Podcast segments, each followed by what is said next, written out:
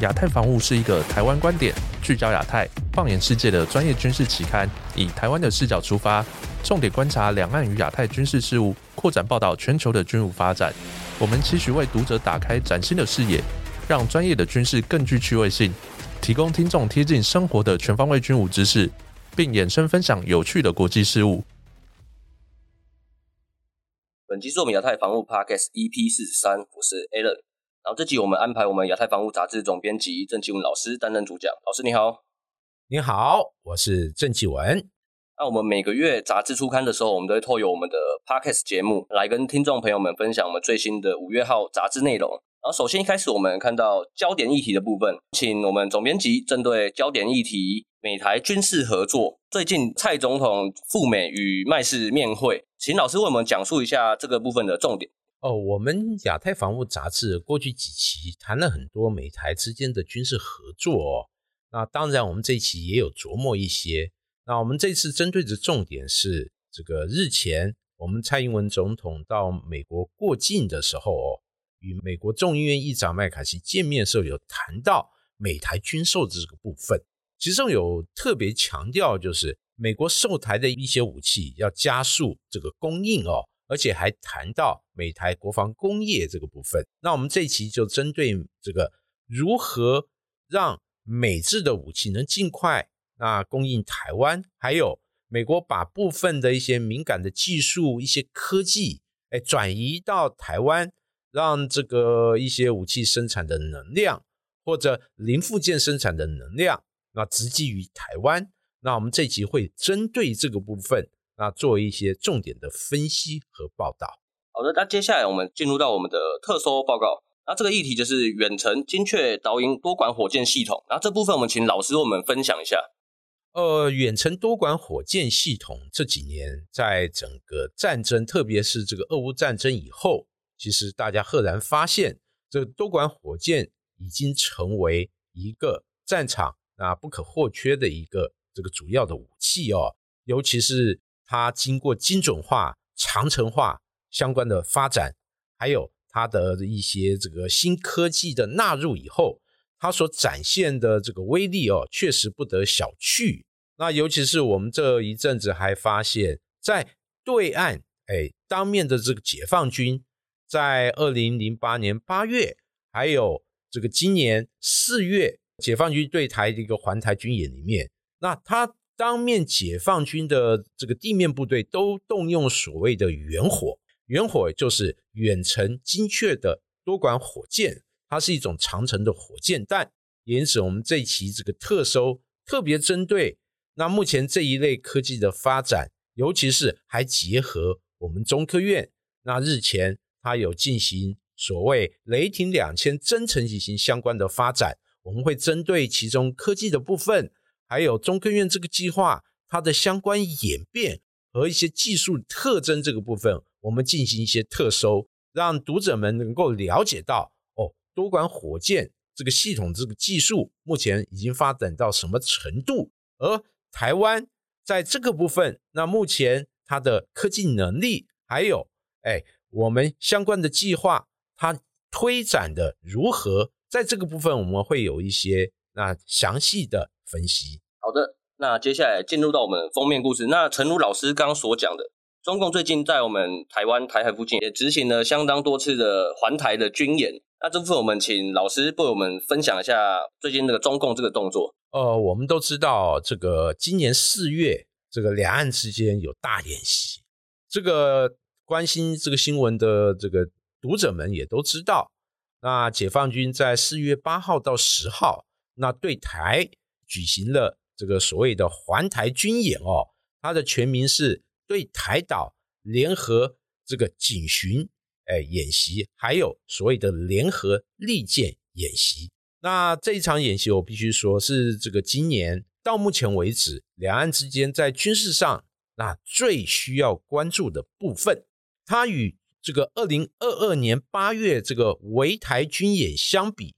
那有类似。也有所不同哦。那我们这一期就在封面故事里面特别针对这场演习，我们进行一个详细的解析。而且从我们国防部公布的这个相关台海空勤和海勤的动态，我们都发现这次解放军的这个三天的演习，哎，虽然规模与二零二二年八月的围台军演那有所下降，特别它举行的时间缩短很多，但它里面所展现的一些，包括规模，包括它的战法战术，尤其动用的兵力，那是有所不同的哦。尤其众所周知的，就是它的南部战区。海军的山东舰编队，那进入台湾东部海域，离我们本岛大约两百公里左右的范围，那进行一个三天的巡弋，那对台湾的明显的指向性针对性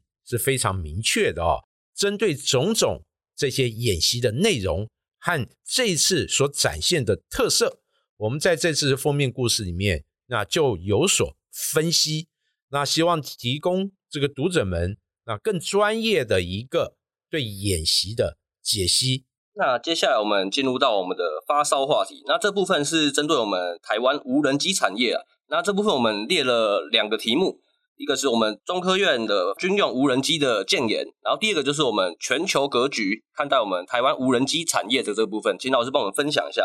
呃，无人机这个相关的发展，过去一年来哦。这个政府可以说是非常重视那相关的一个规划。我们也知道，政府在我们这个嘉义县呃成立所谓的这个无人机这个发展基地哦，就是把好几家国内民间的无人机相关的厂商纳入里面，成立一个特别的园区。那其实展现的一个发展的决心，那是很明确的。而且过去半年多以来，中科院在军用无人机这个发展这部分，也进行两次的一个特别媒体的邀访，那公开和说明了那中科院目前在军用无人机目前发展的现况，包括已经服役，还有正在研发，还有未来的远景。那军用无人机会呈现什么样的样貌？那这次我们在这个。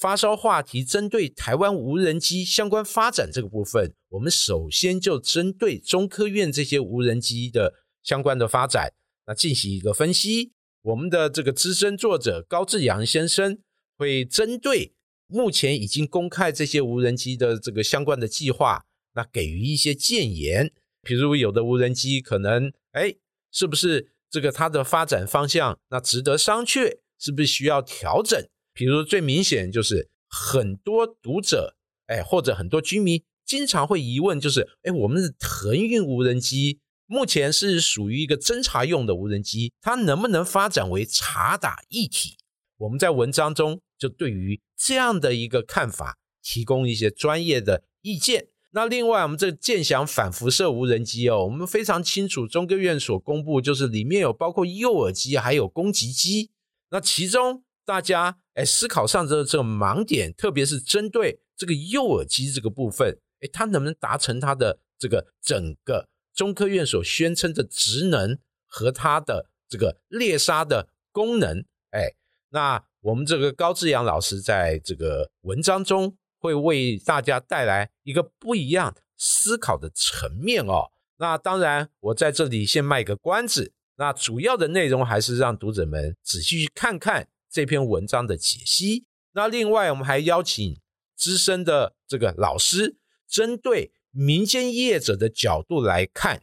我们台湾无人机相关的发展，目前它处于国际间大概技术上是什么样的水平？还有对台湾无人机产业来讲，它的困境、它的限制或它的利基在哪里？我们在文章中都有全面的解析。接下来我们介绍我们的专题策划。那我们这次专题围绕着我们的土耳其的航空工业。那我们把它分成两个篇章，第一个是土耳其第五代战斗机 TFS 原型机发展，然后还有我们的第二个是土耳其喷射自由鸟战机。那这个部分我们请老师帮我们做一个重点讲解。大家可能会很疑惑，哎，这次为什么这个我们在专题策划里面会报道这个重点侧重报道土耳其的航空工业哦？事实上，过去半年来，土耳其在航空工业的发展其实动作很多，尤其是在三月份的时候，土耳其自制的第一架编号是 TFX 这个先进战机，而且是逆中战机，它首度公开实机，而且在地面上进行滑行哦。这个让整个这个国际军事圈里面可以说是这个引爆热烈的话题。大家可能很好奇，哎，土耳其航空工业它的技术能力有能力推出这种类似 F 二十二这样先进的战机吗？那当然，这个本文的作者在文中对于土耳其为什么这样规划，它整个计划相关发展如何演变，特别是以土耳其的能力，当然你说要完全自制一架所谓的第五代战机是不太现实的哦。但是土耳其通过国际的合作，比如它的发动机是美制的，它的航电可能跟欧洲国家进行合作。哎，另外韩国过去以来也频频向土耳其招手。哎，土耳其是如何利用国际间的协作合作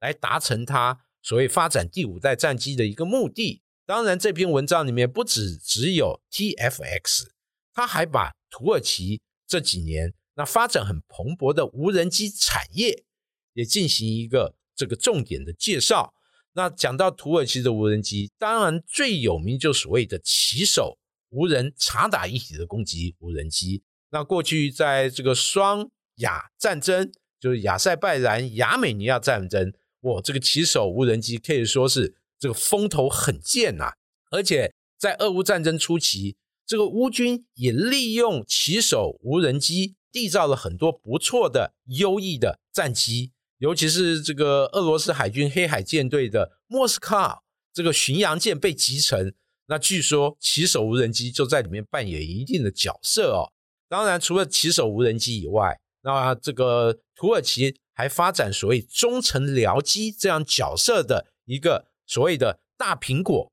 哎，无人这个攻击机，那林林总总相关的发展，本文。都会有很清晰的解析。那除了这个 TFX 以外，土耳其航空工业还有一个就是土耳其自由鸟这个轻型战机。这个形式的飞机其实是类似一个兼具高教机和轻型攻击机角色的这个战机。它的位阶与韩国的，比如说 T 五十和我们国产的永鹰机其实是类似的。那我们在另外一篇文章就特别针对这架飞机进行一个更完整的一个介绍。当然，这个 TFX 还有这个土耳其自由鸟这两个合在一起。那读者们这个仔细阅读了相关的介绍以后，当然对于土耳其的航空工业目前的现况来讲，就有一个更清晰的了解。那土耳其航空业事实上它的整个发展的策略。还有一些决策，还有他对于愿景的一个如何去经营，自然而然对于我们思考台湾航空工业的未来和如何自我定位，我认为也有很好参考和借鉴之处。接下来我们进入到我们的台海军情的部分，这部分的内容相当丰富哦，总共有四个篇章，那我们就挑选其中两篇跟大家分享。其中一个是春节前后我们的南部战区的海军秀。还有国军联兵营赴美受训的探讨，我们请老师跟我们分享。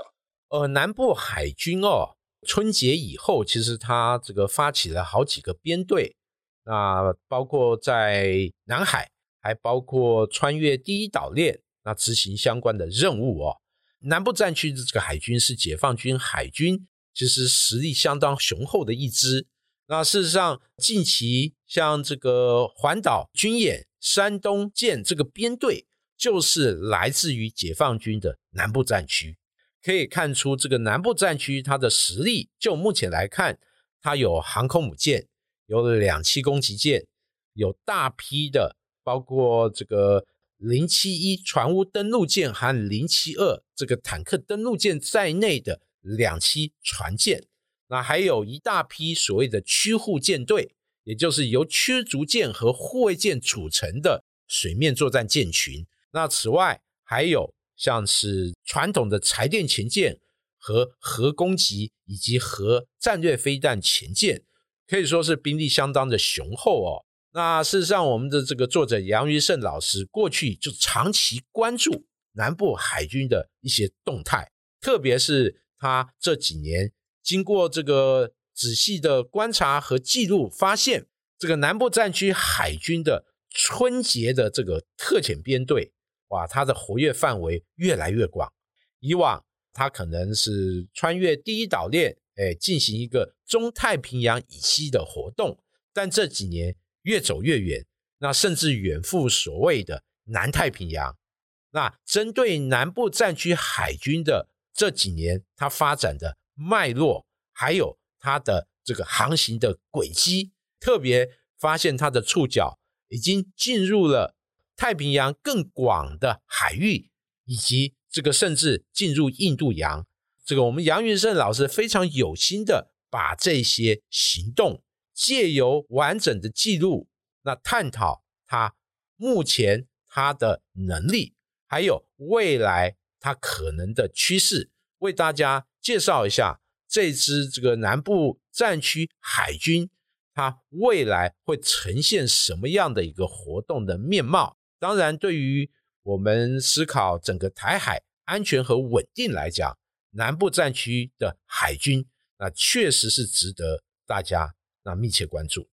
除了这个南部海军这一篇以外，另一篇就是讲到了国军。要这个派营级单位哎赴美进行一个异地训练嘛？这个议题其实这几个月在立法院引起很多热烈的一个探讨哦。那许多人在网络上或者媒体在报道里面也有发出不少的一些疑问，针对我们国军这个营级的这个规模的部队哎去美国受训。他会遇到的一些可能编制啊，他装备啊等等诸多与美军不相合的这个状况，他如何进行训练哦？那本文的作者当然就针对这些林林总总，不管是大家的质疑、怀疑，那等等啊，进行一些解析，也针对国军未来如何借由美国这么资源庞大的一个部队。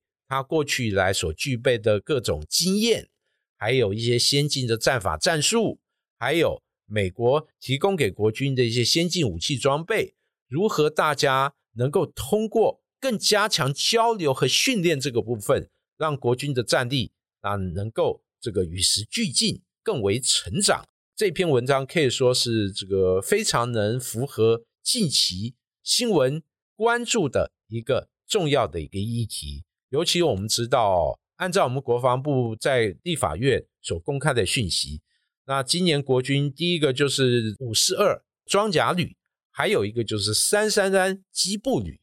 各会派一个营级单位前往美国进行训练，而且他这个训练的时间可能是今年的下半年。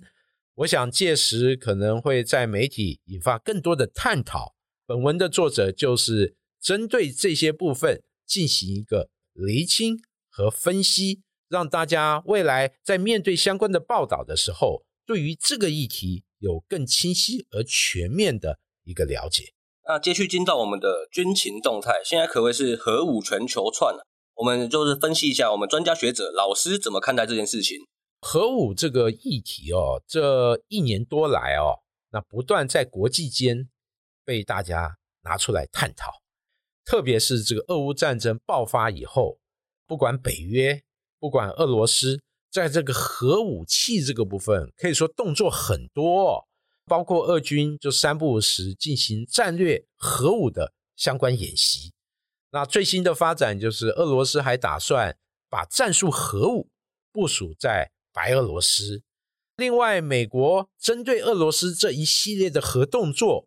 北约进行所谓的核攻击防护相关的一些演练，而且美军还加速要部署欧陆的这些战术核武的更新换代，那林林总总就让国际间非常忧虑，欧洲地区会被爆发某种形式的核武冲突或爆发核战争。那事实上，过去一个月来，大家关注的焦点不只是在欧洲。特别在我们东北亚的朝鲜半岛，这个核阴影也让大家感觉到，哇，这个议题大家非常要关注哦。尤其是大家非常清楚，从二零二二年年底到现在，美韩甚至结合自卫队，在朝鲜半岛周边举行了好几波的联合军演，包括联合海军演习、联合空中这个演习等等。那北韩对于这些演习，它的反应是很剧烈的哦。最新的发展，它已经从所谓的试射各种形式的飞弹或长程火箭弹，进阶到展现它战术核武能力，包括进行核武反击的模拟演练，还有公开所谓的代号“火山”的战术核弹头。尤其是这个他的朝中社还发布了金正恩试导。火山核弹头弹库，它相关的一些影片和照片，那林林总总，让大家哇，对于朝鲜半岛会不会爆发某种形式的核战争感觉到忧虑。那本文的作者就针对欧洲的部分，还有朝鲜半岛所让大家带起的核忧虑这个部分，对于核武要进行那新的探讨。那探讨这样的武器，目前国际上。它整个运作的状况如何管制？如何进行危机的分类解析？本文的作者在文章中有非常专业的解析。是的，接下来进到我们的武器大关，我们就请老师简单讲述一下这个来自东欧的巡飞弹。呃，巡飞弹在俄乌战争里面，它用的这个挺多的哦。特别是战争爆发没多久，那美国就提供所谓弹簧刀三百，弹簧刀六百。甚至这个凤凰幽灵这一类所谓的巡飞弹，当然很多人把它称之为所谓的自杀无人机哦，带领了国际间探讨这种自杀无人机和巡飞弹的风潮。而且大家有注意到，连我们中科院在这个三月份的时候，也首度向国人公开中科院自制的巡飞弹，第一次向大家公开展示，这个都激起了。大家对于巡飞弹这样的一个武器的关注，那目前俄乌战争打到目前已经超过了一年哦。除了美制的弹簧刀或者凤凰幽灵巡飞弹以外，根据我们最新了解，像是乌克兰它本身也自制比较简易的巡飞弹。那另外像波兰，它的战友无人攻击机，严格来说也是类似巡飞弹的一种武器。那同时，俄罗斯方面也有所谓的柳叶刀巡飞弹这样的一个武器，在俄乌战争里面，从他们双方公开的很多影片和照片，都显示出这样的一个武器在俄乌的地面战里面，它用的还蛮广泛的哦，而且立下不少的战功。那对于来自东欧的这些巡飞弹，本文会对他们做一个。概略性的介绍，让大家了解到这样的一个武器目前在战场上运作的状况，还有它的技术发展到什么地步，让大家对于这样的一个新奇的武器有更深入的一个了解。那继续进入到我们防务快门的部分，那这部分的篇章也相当多元丰富。我们其中挑选了水晶舰二零二三联合演习，以及我们竹围两栖登陆演练来跟大家分享。呃，水晶舰二零二三演习哦，是三月底在拉脱维亚举行的一个北约联合军演。这个可以说是在拉脱维亚举行的一个北约年度性的地面演习。它主要就是在拉脱维亚的一个演训场进行一个机甲部队的一个操演。那这次参演的国家包括美国、英国、德国，还有北约部署在拉脱维亚的营级。战斗群那联合实施，那比较值得关注就是这个北约在拉脱维亚的营级战斗群，它涵盖个国家很多，那主要是由加拿大来指挥，那里面还包括了像斯洛伐克啊，像这个意大利、丹麦好几个国家，那这些国家其实都会派驻一些机甲部队，可能包括坦克、步兵战斗车，还有各种这个机械化装备。部署在此。那通过这次演习，其实北约它传达的意思非常的明确，就是因应俄乌战争，那北约对于东欧地区的安全和稳定其实非常注意的，因此进行这场超演。此外，在竹尾外海那举行的这次两栖登陆的一个小操演，是国军针对台湾多处的所谓的红色海滩进行所谓两栖登陆检验，它的地形、水文状况等等一个实际的演练。这场演练是在三月底的时候，在竹尾外海举行哦。基本上，它就是在竹尾港的南侧的海滩。那当天，其实国内很多媒体都有前往进行一个报道。那海军综合级登陆舰放下了三辆 AAV 七两栖突击车，来进行两栖抢滩检验了这个海滩。那面对这个两栖登陆的时候，它的相关的状况是如何？这个我想，这是国军很务实面对和滚动式检讨。那台湾各处海域反登陆相关的能量如何部署？哦，这是一个这个针对台海整个防卫进行滚动式检讨的一环。而且这个操演事实上不只是简单三辆车的两栖登陆，那陆军的这个守备单位也在。滩岸附近进行了一个反登陆的这个小型的一个操演，借由所谓的战车特遣队，针对敌人的登陆部队如何利用有利的地形地物，甚至在城镇战环境里面，对于来犯敌军进行一个歼灭和阴影。那这个场操演其实也引发了当时媒体的高度关注哦。那本期杂志就对于这场。国军的一场登陆演习和反登陆这个演习来进行一个综合报道。那本集节目到这边告一段落，感谢亚太防务杂志总编辑郑俊老师跟我们分享五月号杂志。那杂志里面有非常精细的照片以及专业军事专家的见解。然后这边在这边呼吁一下听众朋友哈，我们这个月在脸书粉丝团也有举办有奖征答的活动，然后有一系列精致的军事文创品等着大家。请各位听众朋友或是军事迷朋友踊跃来参与，喜欢我们的听众也可以到我们的 Apple Podcast 给予五星好评。我们期待下集内容跟大家分享，拜拜，再见。